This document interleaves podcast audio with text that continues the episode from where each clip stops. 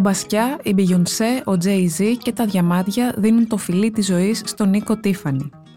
Είναι ηθικό να εμπορευματοποιείται τόσο πολύ το έργο ενός καλλιτέχνη που δεν είναι εν ζωή, άρα δεν έχει ποτέ συνενέσει. Θα το ήθελε ο ίδιος. Οι γνώμες διήστανται. Ένα άρθρο της Αργύρος Μποζόνη για το Life.gr. Για να μας ακούτε, ακολουθήστε τη σειρά ηχητικά άρθρα στα Apple Podcast, στο Spotify και στα Google Podcast. Είναι τα podcast της Life.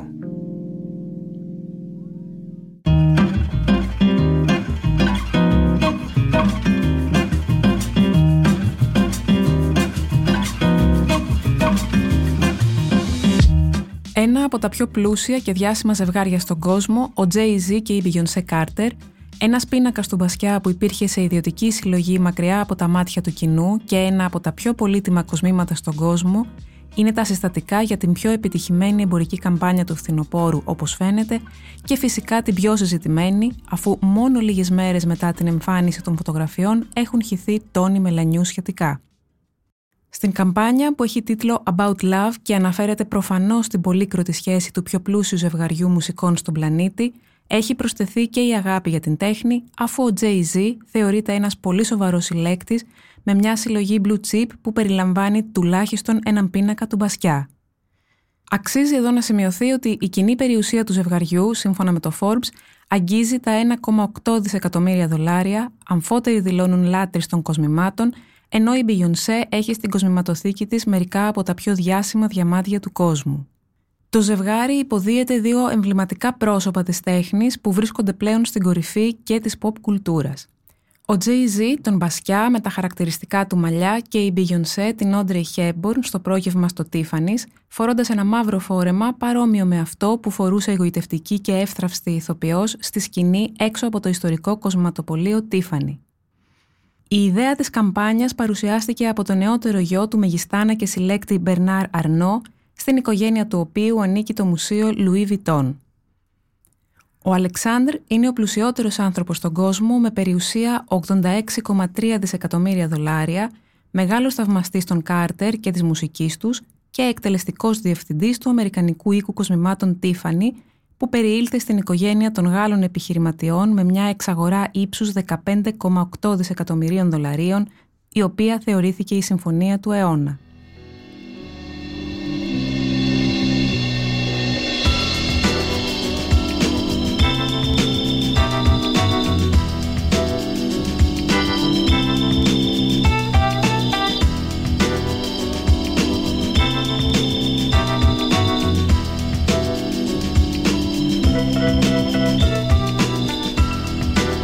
Πρώτη διαφημιστική εκστρατεία των Αρνό, αφού τον έλαβαν τον Νίκο, πέτυχε το σκοπό της, γιορτάζοντας, όπως γράφει ο Αλεξάνδρ, μια εμβληματική ιστορία αγάπης 13 ετών, με τους Κάρτερ να εμφανίζονται πρώτη φορά μαζί σε καμπάνια και το θρηλυκό 128,54 καρατίων Tiffany Diamond που φοράει η Beyoncé να συμμετέχει επίσης πρώτη φορά σε τέτοιου είδους παρουσίαση.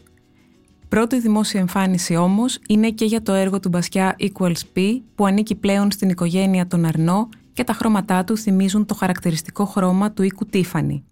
Η τέταρτη πρωτιά αφορά το ότι η Beyoncé είναι η πρώτη μαύρη γυναίκα που φορά το διαμάντι και μόλις η τέταρτη στον κόσμο από την ανακάλυψή του το 1877. Η συζήτηση φυσικά αφορά περισσότερο τον πίνακα του Μπασκιά παρά το διαμάντι. Θεωρείται ένα από τα πιο χαρακτηριστικά έργα του και περιλαμβάνει μερικά από τα πιο τυπικά μοτίβα του, όπως το κρανίο και το στέμα. Η γαλάζια απόχρωση στο φόντο δημιουργεί ένα νέο μύθο σχετικά με το αν ο Μπασιά εμπνεύστηκε το χρώμα από τον Νίκο Τίφανη, κάτι που δεν πρόκειται μάλλον να αποδειχθεί, ή αν είναι μέρος μιας ωραίας αφήγησης. Ο Αλεξάνδρ Αρνό είπε στη συνέντευξη τύπου για την παρουσίαση της καμπάνιας ότι το χρώμα είναι τόσο συγκεκριμένο που πρέπει να είναι ένα είδος φόρου τιμής στον Νίκο, αλλά ο κόσμος της τέχνης κάπως μηδίασε με τη σύνδεση, η οποία δίνει μια επιπλέον υπεραξία στον Νίκο που κάνει ένα δυναμικό επαναλανσάρισμα στην αγορά μετά το κατρακύλισμα της μετοχής του κατά 14% τον καιρό της πανδημίας.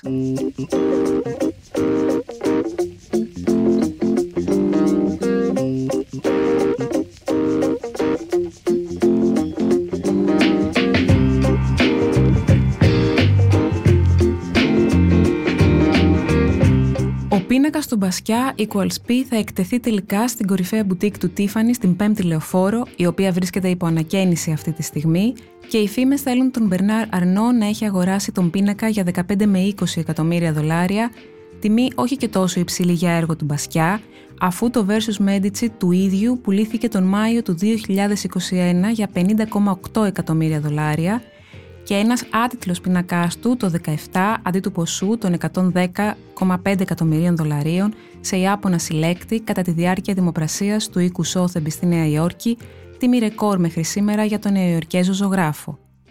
Ο Ζαν Μισελ Μπασκιά πέθανε από ναρκωτικά στα 27 του χρόνια και τα έργα του συζητιούνται σαφώς περισσότερο τώρα από ό,τι τη δεκαετία του 80. Η ιστορία του πίνακα ξεκινά όταν, δύο χρόνια μετά το θάνατο του καλλιτέχνη το 1988, βγήκε σε δημοπρασία του οίκου Σόθεμπης του Λονδίνου με τιμή εκτιμόμενη από 300 έως 420.000 δολάρια, αλλά δεν κατάφερε να πουληθεί, κάτι που δείχνει πόσο επανεξετάστηκε και αξιολογήθηκε εκ νέου το έργο του καλλιτέχνη τις επόμενες δεκαετίες.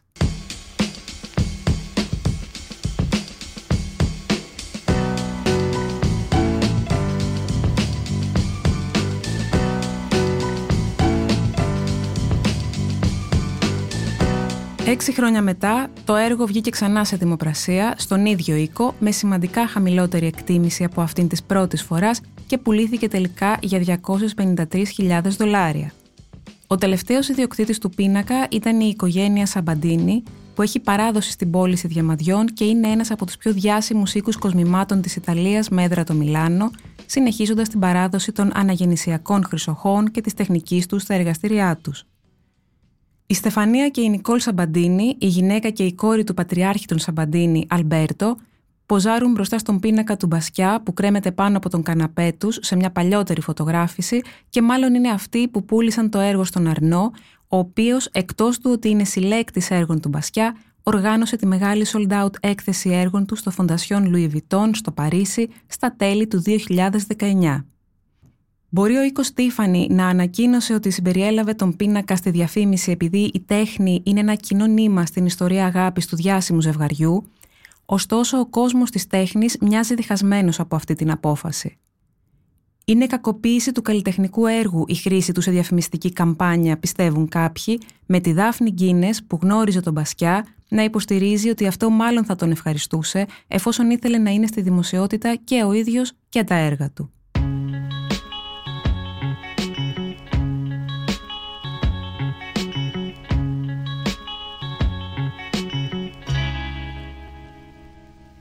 Φυσικά όλα αυτά είναι εικασίες.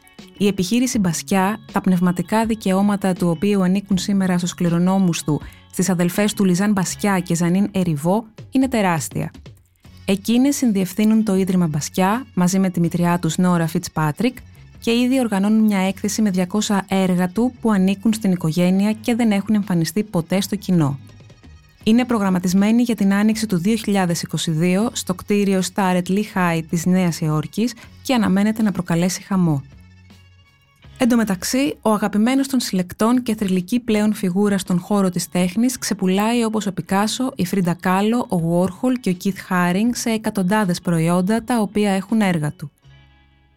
Αφήσεις που δεν είναι και από τις πιο φθηνές στην αγορά αφού κάθε μια στοιχίζει από 150 ευρώ και πάνω, μπλουζάκια, ομπρέλες, κούπες και ό,τι άλλο μπορεί κανείς να φανταστεί σε χρηστικά αντικείμενα είναι κυριολεκτικά ανάρπαστα. Όσο η αξία των έργων του Μπασιά ανεβαίνει, τόσο οι καταναλωτές θα θέλουν να έχουν ένα κομματάκι Μπασιά, ένα αντίγραφο του έργου του σε οποιαδήποτε μορφή. Για παράδειγμα, όταν έγινε η μεγάλη αναδρομική του έκθεση στο Barbican, πριν καλά-καλά μπει το κοινό στις αίθουσες, είχαν εξαντληθεί τα πάντα στο πολιτήριο. Αυτό συμβαίνει σε όλες τις εκθέσεις με τα μεγάλα ονόματα, είτε πρόκειται για τον Νταβίντσι, είτε για τον Ρέμπραντ, είτε για τον Βαν Γκόγκ.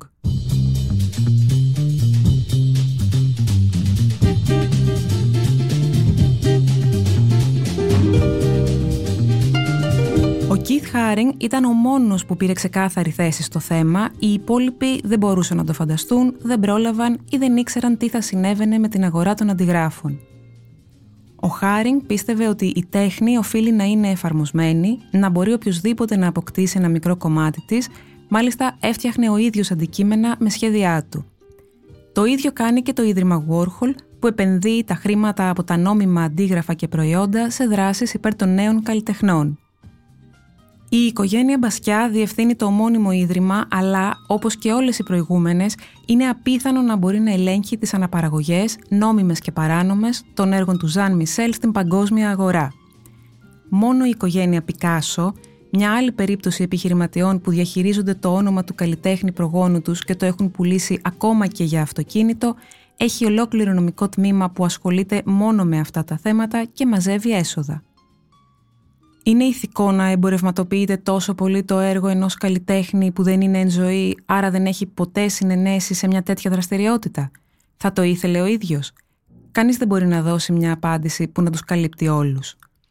Είναι ωραίο να μπορεί κάποιος να συνδεθεί συναισθηματικά με ένα έργο τέχνης, με τα μικρά έστω μέσα που διαθέτει, με λίγα ευρώ να αποκτήσει κάτι που με έναν τρόπο ανήκει στην ιστορία της τέχνης και αγοράζοντάς το να γίνεται και ο ίδιος κοινωνός αυτού του ευρύτερου καλλιτεχνικού κόσμου ή της προσωπικής ιστορίας ενός καλλιτέχνη και του μύθου που τον ακολουθεί.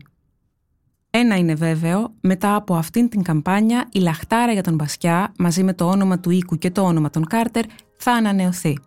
Πολύ σύντομα θα δούμε και εμείς από κοντά το διάσημο πλέον έργο Equals P σε μια κούπα του καφέ ή σε μια μολυβοθήκη.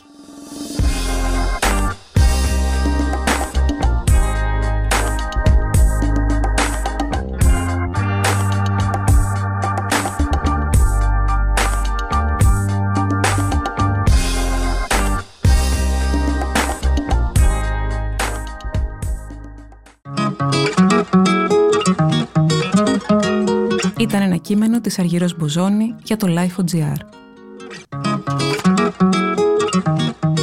Τα podcast της LIFO ανανεώνονται καθημερινά και τα ακούτε μέσα από το Life.gr ή τις εφαρμογές της Apple, του Spotify ή της Google. Κάντε subscribe πατώντας πάνω στα αντίστοιχα εικονίδια για να μην χάνετε κανένα επεισόδιο. Είναι τα podcast της LIFO.